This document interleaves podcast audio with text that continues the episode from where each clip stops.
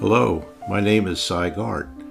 I'm a scientist, a writer, and a Christian, and I want to welcome you to my podcast, The Works of His Hands, which is also the title of my prize winning book published by Kregel Press with an introduction by Alister McGrath.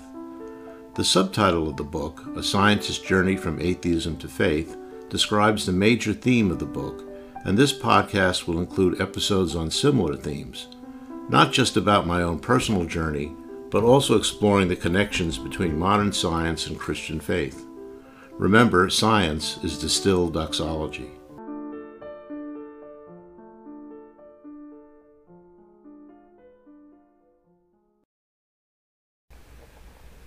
The following episode was taken from a two hour discussion between myself and atheist activist Aron Ra on the Modern Day Debate YouTube program. It was originally recorded on July 28, 2019. At this point, Aron and I knew each other from a number of online appearances, sometimes on the same side and sometimes in opposition. It remains as one of my favorite interactions with a strong atheist. I happened to see a debate with Inspiring Philosophy, and I heard something you said which struck me, and it was your definition of evidence. Yeah. And I, what I wrote down was that you said a definition is a fact, object, or an objectively verifiable body of facts that positively indicates or con- or conclusively concords with a particular position. Yeah, what I did with that was I took the standard definition, which I mean, like the most probably succinct definition of evidence I've ever heard was, you know, the fact that indicates. Right. But there's some confusion in that if you go just with that sentence. You can't claim the same fact as evidence of two different mutually exclusive conclusions. If there is a fact that is that that consistently agrees with both sides and would still be true in either case, then that's just a fact. It doesn't become evidence until it indicates one or eliminates the other. So that's that's one of the reasons that I said that it has to be positively indicative of. So this was all in the context of a statement you made. I think it was in response to a question that there is no evidence for God. Yes. None. Right. And with this definition, that that statement is not unreasonable because I don't know of any exclusively concordant evidence that points to God and not to the absence of God. If we're starting out with objective scientific evidence, I think that the bar you're setting is way too high because even within science, the idea you wouldn't consider it actual evidence until it was uh, exclusively pertinent to one particular interpretation, okay, one particular conclusion, that's a very high bar. And what you, we usually find in science is that you get lots of evidence and you don't know where it's pointing. And it may be very weak evidence. In fact, if you look at most scientific papers, what you'll see is people say things like this is consistent with or this may provide some evidence for the idea that and, and that's not, not just modesty that's actual correct scientific thinking because until you're really at the stage where everything fits together quite well and you're at the stage say where evolution or gravity or the standard model or whatever you're looking at that's well accepted as, as real and true until you get there you're not really sure that you, the little evidence that you have is actually pointing strongly to your to what you're talking about.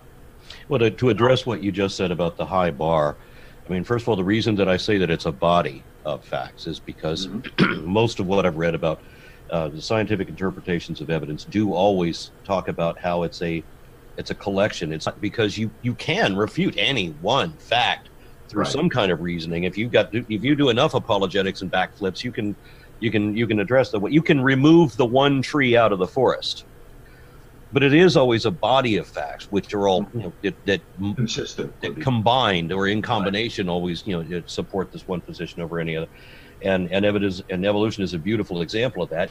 Yeah, I don't I don't think I don't think I set a very high bar at all. I can't think of an example in evolution, for example, that that where any of the any of the facts that we use for evolution don't fit the definition I've given. No, you're right, and and and that's why I used evolution as a counterexample to what I'm saying. And however, there was a time when that was not true. At the very beginning of the 20th century, when uh, the the work of Mendel was first brought back, people people misunderstood what the new science of genetics was saying and thought that it actually refuted Darwinism. Uh, it wasn't until uh, the the Hardy Weinberg equilibrium came along, and and they and these two mathematicians said, no, that's not refuting at all, because it looked like dominance and recession was going to wipe out the idea of natural selection, and that was not true. So at that point, what happened was not only did genetics not refute evolution, it actually strengthened it, and that took another couple of decades. But there was a period of time when the evidence for evolution was weak and that's my point. There's in any in any scientific field there's always a time when you get some evidence and it's not very good or it's just it's just a little bit weak. Any grant has to have a hypothesis. Before you can get a theory you've got to have a hypothesis which says i think this may be happening and here are the experiments i want to do to see whether or not it is or is not happening. Yeah. And so you have to propose a hypothesis. Now, you need evidence for a hypothesis. You can't just say, I think Coca Cola causes cancer because whatever. And I use that's an actual example, by the way, that I, I got. Uh, and but you can say, I think smoking causes cancer, right? Uh, and, and, and the reason that the, the difference between them being is we do have the fact being the correlation between smokers and and having no actually that came later. The the, really? ori- the original hypothesis that smoking caused cancer was due to some observations. Very weak evidence that people who smoked a lot seem to have worse cancers. But the problem was when that, that hypothesis was first proposed, it was rejected because the, the experiments that were done, they were actually epidemiological uh, observations, suffered from the fact that about 80% of everybody smoked. This was in the 1950s. Yeah. So there were very no, there were almost no controls. There was nobody to, to compare to. So the first paper that Ernst Wynder put out was showing a very weak correlation of smoking with cancer, but it was a correlation. But it was not really strong, okay? Eventually, some people stopped smoking. There were more controls. The studies got better and better. The evidence slowly built, and now it's a fact. So, it's not disputed by anyone. My point is that when you start looking at something scientifically, you start with that kind of weak evidence to allow yourself to propose a hypothesis just for the sake of people listening who may not know, um, when we talk about you know the difference between theory and hypothesis, it, would it be fair to say that's going to be a let's call it a guess, but one that is testable an and potentially guess. It's usually an educated, an educated guess is fine, and it's it's testable and potentially falsifiable. Exactly, it has to be. Right. Okay. The hypothesis has to be built on something. Okay, so it has to be there has to be a little bit of evidence even to propose the question. Second, you have to have a way to test it, and that often requires methodology. And you and and what will be evaluated is will the methods you're proposing be good enough to actually give you an answer, yes or no, to the hypothesis. Yeah, and, and I understand that one of the rules is that you can never prove a hypothesis correct it's like going into a trial and proving someone innocent. Right. You right. you can you can say we didn't prove them guilty, right. but that doesn't mean they were proven innocent because there's no such thing as proven. Right. So in much the same way, you can't have a hypothesis proven correct. You can only disprove it. Yeah, that's right. Because if you if you say that something is proven, then you're admitting that there's no possibility that something else will, will come along and refute it. And that has happened so often in science. We just don't use the word proof. We do try to establish uh, whether the hypothesis is valid, and w- if it is, we can then develop a theory, which is a much higher level, and it usually involves more than one hypothesis. But Lau, let me get let me switch gears a little bit because I'm glad we had this discussion about evidence and hypothesis, etc., because it all bears on this whole question of whether there is evidence for God. So my view is that there is evidence for God, but that it's not the kind of strong evidence that one gets, for example, after doing experiments or doing observations or testing a hypothesis. And I think that there is enough evidence for God to warrant the idea of testing a hypothesis. But we have a problem, and that is we don't know how to do that. That's probably the three most important words that a scientist can say. I don't know. People would say to me on occasion, okay, you're a scientist. I hear two scientists arguing about something. How do I know which one is right? And my answer is the one who says he's got it all figured out is wrong. by definition, okay? Yeah. And at this point, we have evidence for the existence of something. I mean, God is a good word, but we could call creator, we could call it a spiritual force outside the universe, something that created the universe. That's that there is some web evidence for that. But at this moment, at this point in time, we don't have the tools to test it. Well, And then we fact- also have to know what God is, or and and here's why this is important. You always hear the contradictions about you know people claiming Einstein both on the atheist side and on the and on the, the, believer side, and and I- Einstein made very clear that what he believes is not what the creationists, what the Christians, what generally the Abrahamic faiths, what so far as I know, what any theistic faith would identify as a God. And he made clear that what he believes in is like Spinoza's God, that it, it's like that there's a sense to the universe, and this is not a personal God that he doesn't believe. in. He definitely does not believe in the Bible. He called it fairy tales with no justification. You know, so so Einstein is not he's not theistic. Right. And now he well he said from the perspective of a theist, a theist should regard him as atheist. So for all intents and purposes, he is atheist. If you if you're a Christian and you and you, then Einstein has told you that from your perspective, he's atheist. Right. But from my perspective, as an atheist, he's not, because he believes that the universe has some sort of order. Right. That it, yeah, that, that, that the universe is itself is imposing this order, so that Einstein believes in this higher power that is not a god. we I as a christian and i know what i mean by god and it but it's not a scientific definition it's a faith-based definition it's a definition uh, that comes from non-scientific sources such as the bible uh, such as uh, my own personal experiences which are not scientifically uh, useful. Uh, and i think that's true for many christians.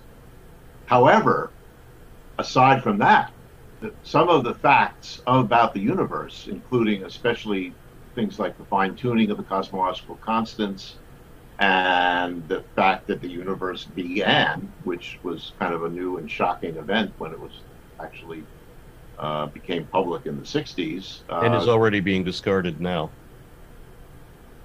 it's not being discarded. John Carroll, Sean Carroll came out and said that the universe never began. Well, Vilenkin says that the past eternal universe is impossible. So we can argue. We will let we will let the physicists But, you argue. know, because neither of us are. You're right. Let's leave it alone. But in fact, in fact, that's exactly what I'm talking about. This is exactly what you get when you've got some data and you don't know what it means and you're trying to formulate a hypothesis and a theory and you keep arguing and trying new things and trying to find things that, that will fit. Uh, and so we don't know yet, but it's certainly the there's certainly evidence. Okay, it's not proven, it's not finished that the universe began. The fine tuning argument has also been attacked.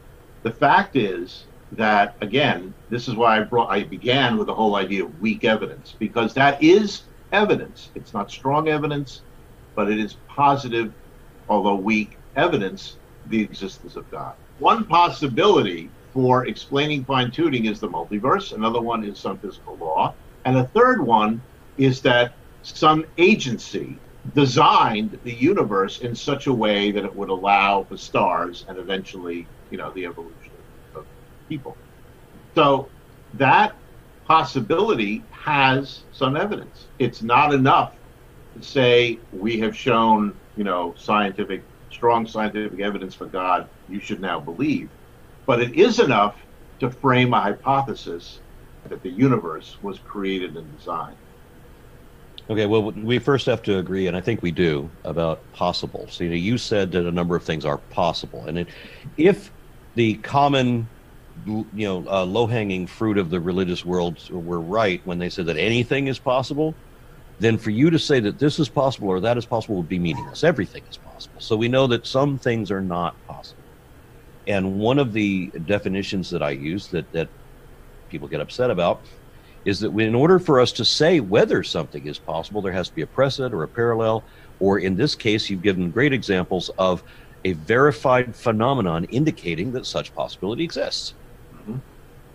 And so, even the multiverse, which is would would require different physics, obviously being extra universal. Yes, correct. Right? Right. Uh, we would we would grant that, that as far as we can tell, if the if the singularity is a thing, that's going to require physics that we don't yet understand. And and there's going to be a different kind of nature outside of our universe since we are we restricted to this one set of laws. Who knows what might.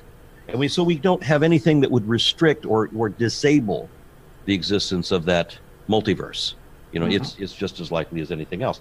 Right. But the, the the issue with god and again we have to decide what a god is is my understanding of a god is impossible it it's I understand because let, let, me let me let me put it another way. We'll get to why God is impossible, but I first want you to explain what is your definition of a God. My own personal definition of God is a God is the creator of everything. God exists as a trinity. The religious views of Christianity related to God. In the uh, in the Greek or the Hellenist pantheon, mm-hmm. you know, we have we have Zeus or Jupiter that that created everything, and then we have Apollo who carts the sun around the earth. Or if it, so, is that a god? Is Apollo a god? No, because see, there's a big difference between the Judeo-Christian view of God and all the gods, because polytheistic gods are very, very different in basic character from the concept of God with a capital. So your definition, they're not, they're not, they're not the same. They're not within the same definition. Okay, so your definition though eliminates hundreds of gods that were worshipped by millions of people for thousands Correct. of years. Yes. And so that is in act that you can't do that. You can't undef- you can't define what everybody believed, all these people believed as a god. You can't say no, my god is better than your god, so your god isn't even a god anymore. No, my god is different. And the idea that there would be a capital G God who is transcendent, who is immaterial, who is immanent, who is, you know, and all powerful, but not physical. Christians like me always say is that young earth creationists and atheists share an identical way of reading the Bible, which is that every word has to be taken at face value in the same way as every other word. I, I would I'm going to contest you on that because it's that's not the case. I mean, uh-huh. I I always read Genesis as metaphorical. Okay. I had to. I mean, because the only value uh, the only value that, that, that the Garden of Eden story, all of it, you know, like through Genesis, Genesis 3, the only value all of that collectively has is if it is a metaphor. You know, mm-hmm. it, it literally does not make any sense if it's literally true. Mm-hmm. And it has no value if it's literally true. At least it at least says something memorable. I mean, if you if you have childlike innocence and then you discover the difference between right or wrong. You can never return to your childhood again, right? You can. It's like that old adage: you can never go home again because home has changed, right? Well, then, and in this case, is you've changed, so you can't be the innocent animal or the innocent child or whatever prior state you were in once you achieve this level of. So you're interpreting the story of Adam and Eve in the garden and the story of eating from the tree, etc. So you're interpreting that as a metaphor, and and that's very good. So I'm, I'm happy to hear that. But why don't you use the same approach for the rest of Scripture? With theology, you have you have the impro- you have the approved interpretation of these passages. I'm not going with theology at all. I'm reading what the damn thing says, and I'm Right. com- coming to other, what I think are vastly more reasonable conclusions about what it's talking about, what inspired this. Well, you know, uh, it, that that's interesting because the question of what inspired and what they're talking about and who they're talking to, which was a very ancient audience, uh, which who had no knowledge whatsoever of what we now know, uh, is is an important part of interpretation of what the scripture means and what theologians and there's not one approved answer. There, uh, every theologian has a different view of what the Bible means uh, and I've read some of them. Not I'm not extent I'm not highly educated in theology, but I've read enough to know that there are some very interesting theological interpretations of Scripture that, to me, make a lot of sense. Biology used to be considered a branch of metaphysics. It was not considered science. Science was physics and later chemistry, and then there was philosophy, biology, you know, all the other fields, you know, rhetoric, language, all the other fields were metaphysical. Eventually, biology became a science. In the history of science, you don't even have to go to biology, you go to physics. There have been times when things that seemed supernatural that could never happen have actually turned out to be reality. So, in other words, what we define as natural and what we define as supernatural is a moving target. Well, we also have to say, remember conversely, every time we've ever assigned anything to be supernatural, it always turned out every single time to be wrong. No, And it's no. not and it's not just that our definitions changed. most of these magical explanations for things turn out not to be true. I agree. No, all of them. No. There, there's never been one that turned out to be actually magic. How about the idea that something can be in two places at the same time? Where was that originally described as magic, and then the scientific explanation failed, and it remained magic? No, no, no. I'm we're we're talking across purposes.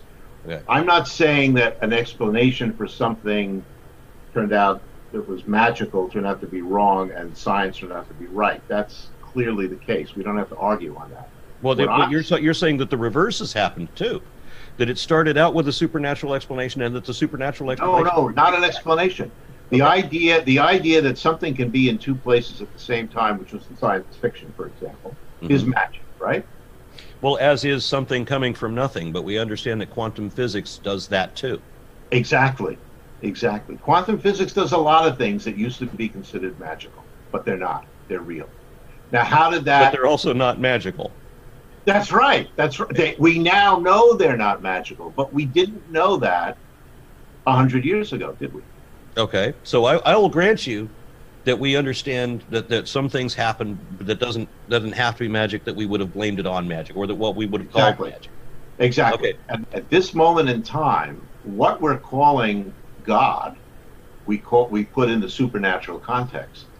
We're in the same position with respect to God and to miracles and to all the things we now consider supernatural as we were a hundred years ago with respect to things that we used to think was supernatural, like everything that has now been found by quantum mechanics to be natural and real. Still crazy, but natural and real. Can't dispute it. I look at it slightly different than you do because when you're looking at both the, the, the expanse of the cosmos taken as a whole, or if you look at the the boundaries of that in quantum physics, that you, you're getting down into the very boundaries of what is real. And so there seems to be an overlap with what isn't real, and that's that's Yeah. why we have quantum particles popping in and out of existence. That's right. The other part of this argument is to use other kinds of evidence, but that is not currently sat- scientific evidence. And that's the evidence that you mentioned. Uh, you gave Subjective evidence. earlier. Subjective evidence. Right? Yeah, I, I will grant that, that you have you you can have subjective evidence, your personal experience. You're going to call that evidence. I can't deny that. I I had I'm not going to deny your experience. I can deny mine. I had direct contact with supernatural beings, face to face. And it was a hard thing for me to realize eventually to come to grips with the fact that none of that happened. I I've always thought that you're a very spiritual person. I don't know what that means. uh, exactly, exactly. Uh, but I do, and and I because there are people who are not spiritual. They they're not searching for anything. They're not, you know, they, they don't have platforms the way you do. They don't speak the way you do. They don't have the passion that you do. Uh, they just don't care. You know, they're just out there doing their thing, and they don't care about any of this stuff. That, that always bothered me about people too. Because it, doesn't, it doesn't matter if it's religion or if it's science or it's whatever the hell. I, yeah. People who are incurious bother the shit out of me. Well, that's a lot of people, and you're not there. You you've never been there, and you never will be. I completely sympathize with your experiences, whether they were real, whatever real means or not. I don't know. That's for you to say. The experiences that I had were probably less dramatic than yours. My experiences were probably, you know, relatively tame compared to some of what you went through. But I believe they're real. Uh, I believe I, I'm convinced that they're real, not just the belief. I'm absolutely positive.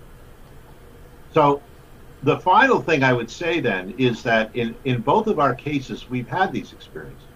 You made the determination that they were not real and it was not worth pursuing the idea of a spiritual or supernatural uh, influence on you. I made the opposite determination. And I will tell you now, frankly, I think that's fine. My goal is to try to, to help Christians who are finding a crisis in faith because of science to understand that the two are not incompatible. That you and, and that's what you do that inspiring philosophy does that causes me to respect both of you. Because while I think that all religion, every level, is nothing but a lies, just period, all of it. Um, there is there's degrees that I think I'm, I'm happy with. One of the problems that I have in the United States right now is we're so very polarized, right? I remember, you probably remember when we were young, when we were children, the common man knew that you would have to be a fool to reject science. Science is real. Right. But everybody at the same time had this notion that they go somewhere when they die. And that was that was the main person, right? And and the atheists and the creationists were both on very far extremes. But now we have a very polarized society where that middle of the road guy, that, that overlap, that, that Venn diagram has completely changed. So now that that person who holds both perspectives is almost absent. We're like 48% this and 48% that. We have people who are walking away from religion in droves. That's why religion is in a steady state of decline. Yet at the same time, statistically, we have creationism and other forms of science denial, like flat Earth and anti-vaxxers and and geocentrists and all that. That's all on the rise because we have people who are walking away from science altogether. And to be frank, I would rather have that middle of the road guy from the 1950s back. I'm in complete and total agreement with you, and I on this issue. So I think we're probably ready for Q and A. Very good talk. Thank you, Sy. Thank you, Aron.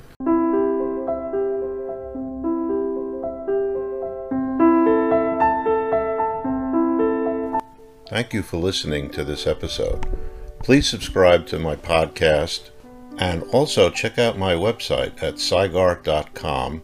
Take a look at my YouTube channel, Faithful Syence. Science is spelled S Y E N C E. And follow me on Twitter and find me on Facebook. Thanks again, and God bless you all.